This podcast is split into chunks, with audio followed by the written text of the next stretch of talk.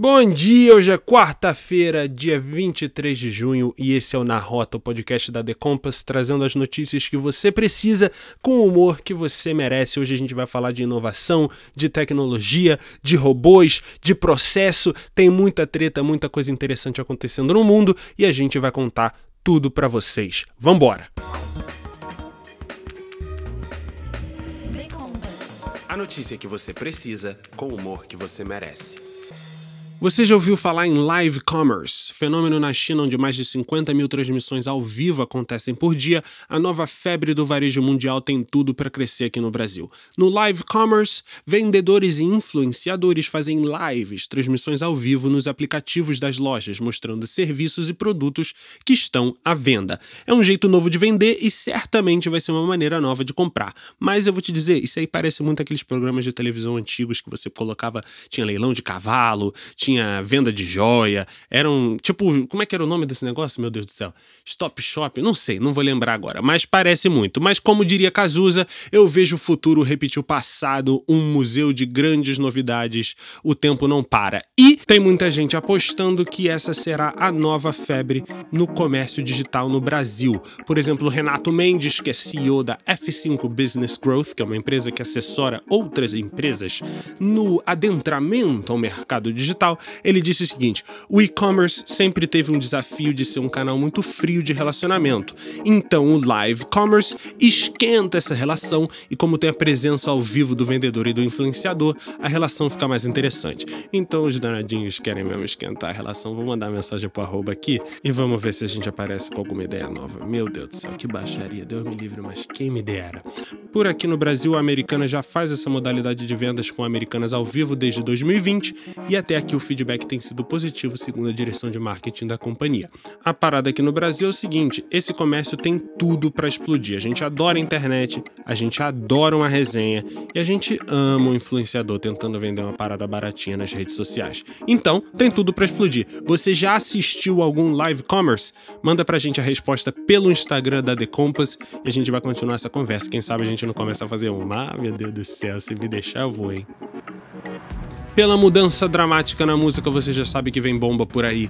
A Amazon, a toda poderosa rainha do comércio, não para de inventar moda. A companhia de Jeff Bezos vinha testando robôs em seus serviços de entrega já é de um tempo. E essa fixação por aprimorar esse processo na sua cadeia de serviços faz da Amazon uma das companhias mais tecnologicamente ambiciosas do seu ramo. Esse ano, a promessa é de que a Amazon não vai parar por aí. A companhia está entrando com tudo no mercado de caminhões sem motor motoristas. Exatamente. Caminhões robotizados. A Amazon comprou mil caminhões da frota da Plus, que é uma companhia especializada em caminhões artificialmente inteligentes. É isso, mano, já era. É a gente contra os robôs e a gente vai ser substituído e o final tá próximo, se segura quem puder.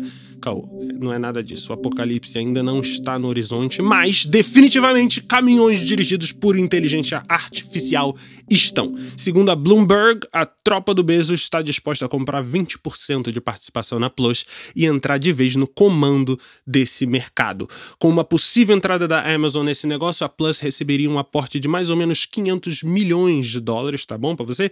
Além de outros recursos via investimento privado. Com isso, a companhia, pequena companhia de desenvolvimento de caminhões robotizados, teria um valuation de quase 3,3 bilhões de dólares. Desde 2019, a ideia de frotas de caminhões robotizados tem sido uma obsessão para a Amazon. A companhia vem estudando e testando maneiras de utilizar a inteligência artificial para revolucionar a história do frete no mundo. Essa é mais uma das apostas de Jeff Bezos para o nosso futuro. A Amazon também já investe em veículos autônomos desde 2020, quando adquiriu a Zoox. E o futuro lá é que, por exemplo, serviços como Uber, 99, esses ride-sharing apps, sejam todos substituídos por carros que se dirigem sozinhos. Você já pensou uma parada dessa, mano?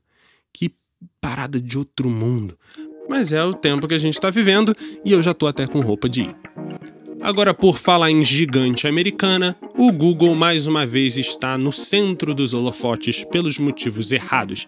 Há mais uma investigação formal sobre possível monopólio de mercado para cima do Google lá em território europeu. Não dá para saber se é uma guerra entre a União Europeia e as gigantes tecnológicas americanas, mas que tem uma treta, um negócio mal resolvido, uma paixão não correspondida isso tem. A Comissão Europeia disse ontem que a investigação que vem acontecendo de maneira informal desde 2019 busca avaliar se o Google está justamente prejudicando a concorrência com práticas de monopólio no mercado de anúncios.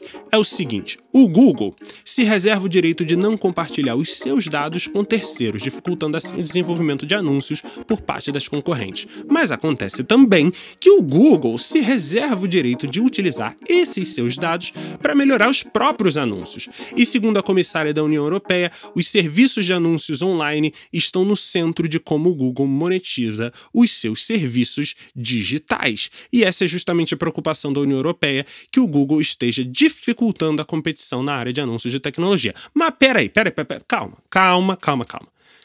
Por que, que o Google então teria que facilitar a vida das concorrentes? Não faz sentido isso. Mas é porque nesse caso. Desculpa, mãe, eu tenho que fazer essa piada. Tamanho é documento. É isso aí. Socorro. Tá, desculpa, não, não, nem colou o negócio. Mas é o seguinte: a União Europeia entende que não há competição justa para uma empresa do tamanho do Google. Portanto, ao monopolizar o uso dos dados que coleta, a companhia está prejudicando a competição saudável no mercado. Mas a gente sabe que privacidade e dados são o ouro do futuro e a gente vai ter que continuar acompanhando para ver como a Google se defende desses processos e avança no mercado de dados digitais. E é isso aí. Entre caminhões que se dirigem sozinhos, processos que não acabam mais e as lives do comércio, esse é o Na Rota trazendo para você as notícias que você precisa, com aquele humor que você merece, a resenha que come solta, o papo é light e a intenção é fazer você entender melhor as coisas que estão acontecendo ao seu redor. Rimei de novo, hein? Fui. Manda esse podcast para quem você achar necessário, compartilha nas redes sociais, segue a The Compass no Instagram para mais notícias, mais conteúdo e mais desenvolvimento para você. Valeu, um beijo e até amanhã.